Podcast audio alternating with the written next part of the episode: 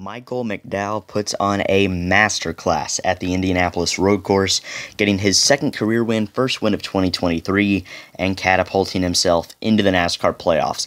The playoff bubble blown to pieces today, and Michael McDowell, um, just what a win and what a drive, what a race. Really good race today, a race that only saw one caution, and it proved that NASCAR races and road course races, especially, can be good with no stage yellows. The only caution in this race, lap two, when Joey Logano sent Justin Haley into the tire barriers, but a ton of action to talk about. The cat and mouse game late. McDowell versus Elliott. Can Elliott get around the lap cars? Daniel Suarez basically taking lessons from 2311 and just throwing a, his race um, into the trash compactor.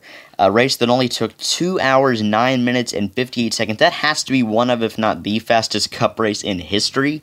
Um, just wild, at the least in the modern era but Michael McDowell gets the win. And like I said, the playoff bubble guys blown up. Bubba Wallace loses over half his lead, and uh, Bubba he's ahead of McDowell. He's ahead of Stenhouse in the regular season, but now he's plus 28 on Daniel Suarez for the final spot. Ty Gibbs now minus 49. Chase Elliott and Alex Bowman, despite both having top five days, are both 80 points out. AJ Allmendinger came in with a chance to maybe point his way in over these last few races, but a horrid day for that 16 team puts him back. But um, we'll talk about the playoff grid a little bit later. I want to start first, though, with Michael McDowell. And I know the broadcast mentioned this a little bit, but Michael McDowell is a guy that kind of rose through trucks and Xfinity. His only good opportunity, really, in the early years of his career was when Kyle Busch got suspended at Texas in 2010.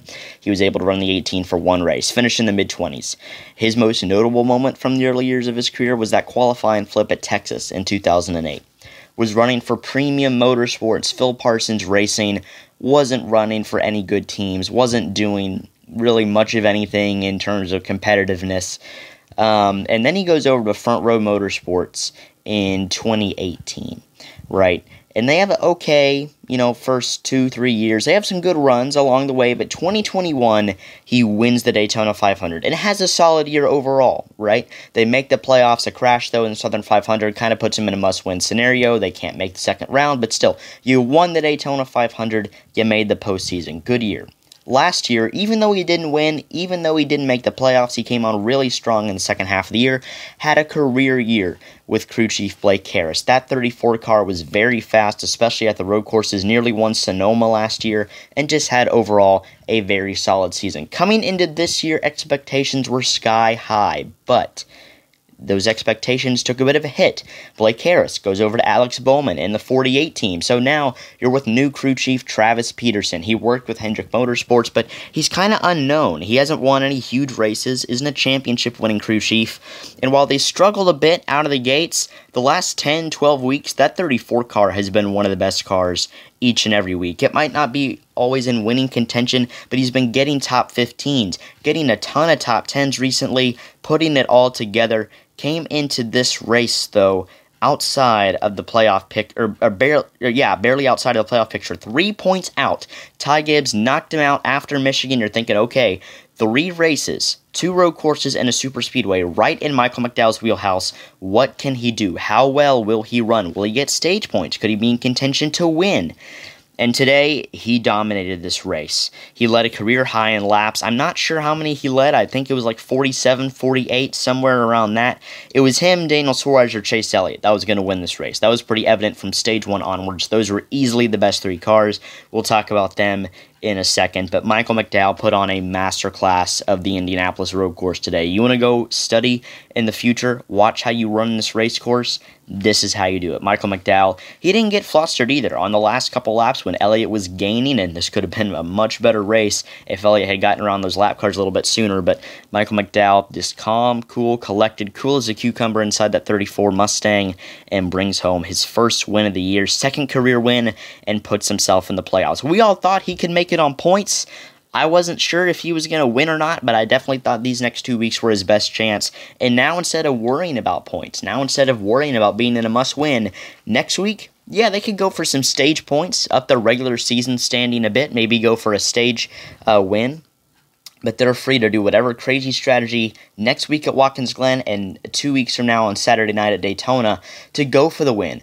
Go for those extra playoff points. Realistically, Michael McDowell could have two or three wins if he sweeps the next two weeks going into the playoffs. So this 34 team has a lot of speed. And if they can manage to get to the round of 12, which is going to be very, very difficult, they can absolutely make the round of eight. You think I sound crazy? Charlotte Roval. McDowell's great on road courses. Talladega, anything can happen, but he's very solid on super speedways and nearly won there in the fall of 2021. In Texas, anything can happen at Texas. So um, Michael McDowell is a playoff dark horse for sure. Um, Chase Elliott, man, what a drive, and just not enough. Nine tenths of a second back. He gave it all he had those last few laps. Couldn't get around some lap cars, and just ultimately didn't have what Michael McDowell did. Uh, I, I, don't think in car or driver today. Chase Elliott made make no mistake about it is very good, especially on road courses. He looked like old Chase Elliott today. He looked like championship contending Chase Elliott. But if he doesn't get a win next weekend at Watkins Glen or the following Saturday night at Daytona, he's not making the playoffs. But this race does give me a lot more confidence in him next weekend at the Glen. Now he's going to have to go through McDowell, Kyle Larson, Daniel Suarez, Tyler Reddick. He's going to have to go through a lot of good cars next weekend to win at Watkins Glen. But if he can get that done next weekend, I wouldn't be surprised. I still don't think he's going to make the playoffs. I don't think he wins next week. I don't think he wins at Daytona. But you never know. That 9 car was very, very fast today. Daniel Suarez, this one's going to sting. At the least, for the points. I mean, he could have got another point getting around Chase Elliott. Would have been around Chase Elliott trying to hunt down uh, Michael McDowell, which he did. He cut down that gap like a little under four seconds from the time that he came off pit road. But the problem with pit road a mistake. A 20 second long pit stop. The air hose caught under the left front tire. A slow pit stop. They had to come jack the car up on the left side. And Daniel Suarez ends up in third on a day where he had a second place race car, in my opinion. I think that car was better than Elliott, especially as the race went on.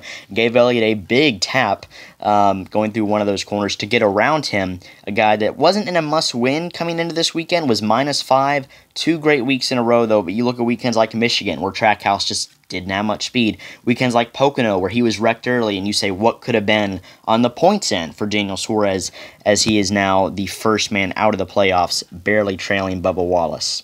Tyler Reddick in fourth today. He was my win pick. I know I didn't do a Cup pre-race show or Cup pre-race podcast this week, so you guys didn't know my win pick, unfortunately. But we're back to normal coverage. Uh, but Tyler Reddick, um, fourth place, a great run, and I think I'm not. He's not my win pick for Watkins Glen, but he will be very competitive at Watkins Glen. Reddick, especially this year as 2311, has been fantastic on the road courses. Alex Bowman fifth, we talked about a little bit earlier, but Michael McDowell's crew chief was Blake Harris, and Blake Harris is now the crew chief for Alex Bowman. So they had a great start to the year, had some penalties, the back injury, and and Bowman's season kind of went down in a downward spiral. But weekends like Michigan, Pocono, where they had good speed and just couldn't finish. Today they finished a good run, and he's still in a must win, but he can do it. I mean, Daytona, it's a possibility. Watkins Glen, anything can happen there. So as a Bowman fan, it, it made me feel a little bit better to see him actually finish off a good day. Chase Briscoe in sixth, good run for the hometown guy. Martin Truex, a very quiet seventh. Kyle Larson, a very quiet eighth. I'll just let you in on a little secret here. He is my uh, early week win pick for next weekend's race at Watkins Glen. He's won two in a row there, and he's going to be a very strong contender along with teammate Chase Elliott. Speaking of Martin Truex, his regular season points lead is now 60 over Denny Hamlin. We're going to talk about the third place guy in the regular season points, William Byron, in a little bit.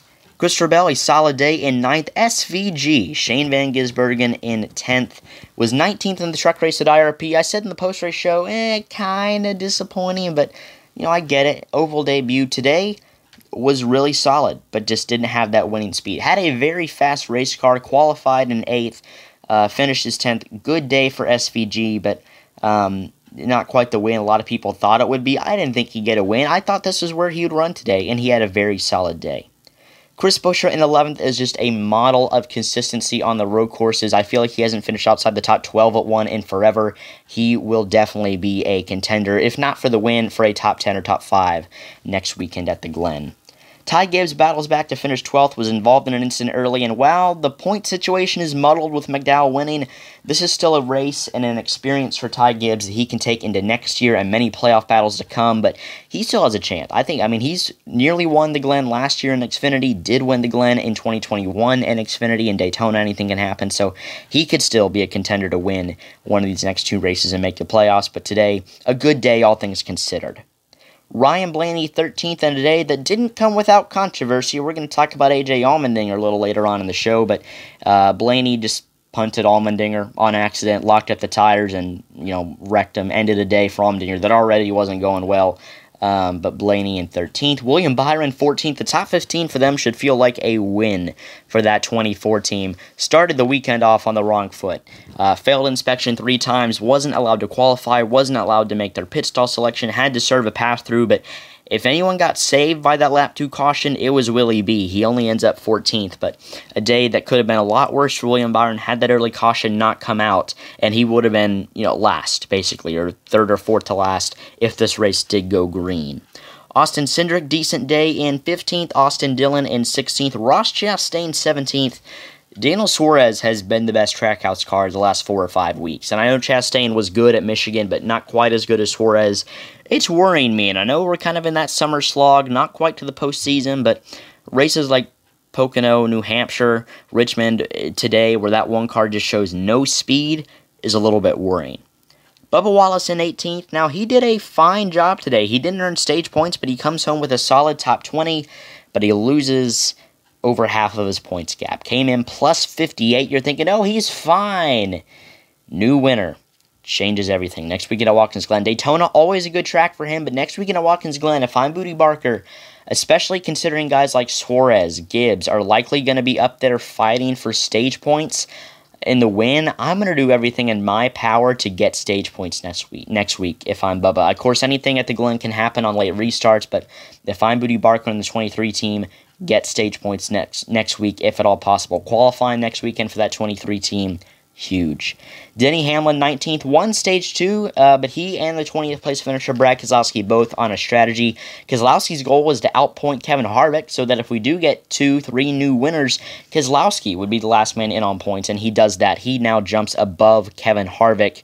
Um, not in the regular season, but on the playoff grid. Or no, actually, never mind. Harvick is plus two on Keselowski because of the pit stops late. But Keselowski did a solid job today. Got stage points right there. He and Harvick. That'll be an interesting kind of mini battle within the race to watch next week.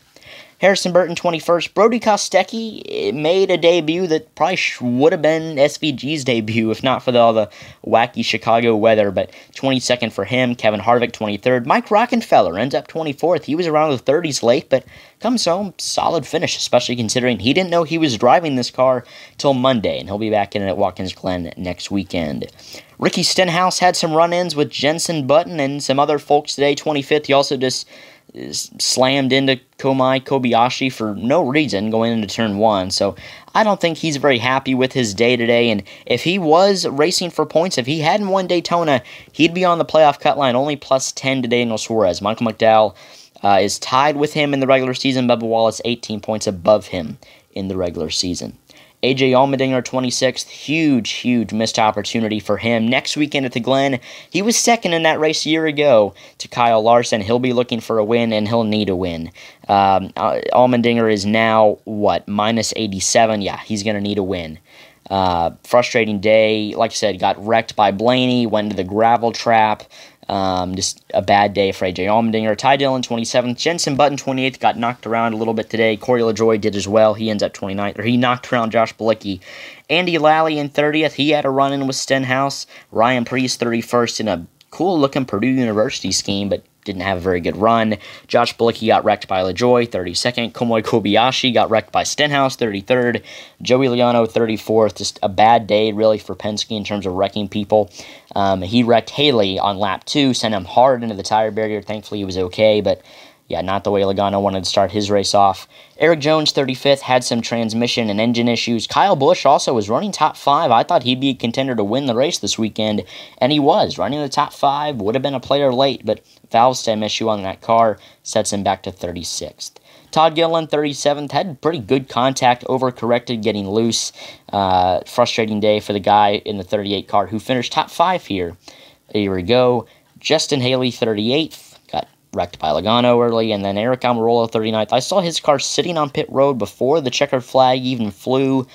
That was a little confusing. I guess he was just out last couple laps. I mean, he was horrendously slow. Uh, got lapped a few times actually before the race ended, so something amiss obviously on that car. Martin Truex really just has to not DNF the next two weeks to win the regular season title, but obviously the fight for the points is down around the bubble. Bubba Wallace, the last man in now, plus 28 over Daniel Suarez. Ty Gibbs is minus 49. So really the point fight is between Suarez and Bubba. And you might say 28 points, that's not very intriguing, but going to Watkins Glen, road courses are Daniel Suarez' strong suit. Super speed or road courses are Bubba Wallace's weakness. Super speedways Bubba Wallace's strong point. For Daniel Suarez, super speedways are kind of hit or miss. So the next two weeks, very you know varying degrees of, of difficulty, I guess. And if we get another new winner, guys, Bubba Wallace would be on the outside looking in. So like worst case scenario for him today. I mean, he didn't lose any more points. Next weekend, just do what you did here, but try to get stage points. And if there is a late restart, dive bomb, dive bomb, dive bomb. Get every spot that you can. They all matter. Um, if we're looking at the fight for like the top 10 to get some points, extra playoff points, Kyle Busch is actually 11th in the regular season, even though I believe he has either the most or second most top 10s in the field. He's five back of Chris Buescher for 10th, six back of Blaney for 9th, and 15 back of Keselowski for 8th. Then he's 16 back of Chastain for 7th, 17 back of Harvick for 6th, and then Kyle Larson, he is, uh, let's see here, he would be uh, 38 back of Larson for fifth. So the fight from like sixth to 11th or 12th for the regular season is really intriguing. Logano is kind of in no man's land, stuck there. Um, Larson and Bell and Byron kind of there. Then Hamlin, he's basically secured second in the regular season, and Truex has kind of locked up the regular season championship. Stage one was won by Michael McDowell, so he got valuable stage points there, even if he didn't win. Would have been a big points day. He and Suarez, both good days. Difference that 34 is in victory lane. Thank you for watching, everybody. Michael McDowell gets the win. Next up for the Cup Series, Watkins Glen. Two races left in the regular season. Watkins Glen and Daytona. We'll have full coverage leaving Indy, going to Watkins Glen. Jesse Iwuji will join the Below the Yellow Line podcast tomorrow or Tuesday. That's either coming out tomorrow or Tuesday. Plenty of coverage, though, with Emily and I taking you through this weekend as we go to Watkins Glen. Like, subscribe, comment, share, go listen to our podcast here on the channel or on all major podcast platforms and email us below the Yellow Line podcast at gmail.com. I'll see you later. Like and subscribe. Goodbye.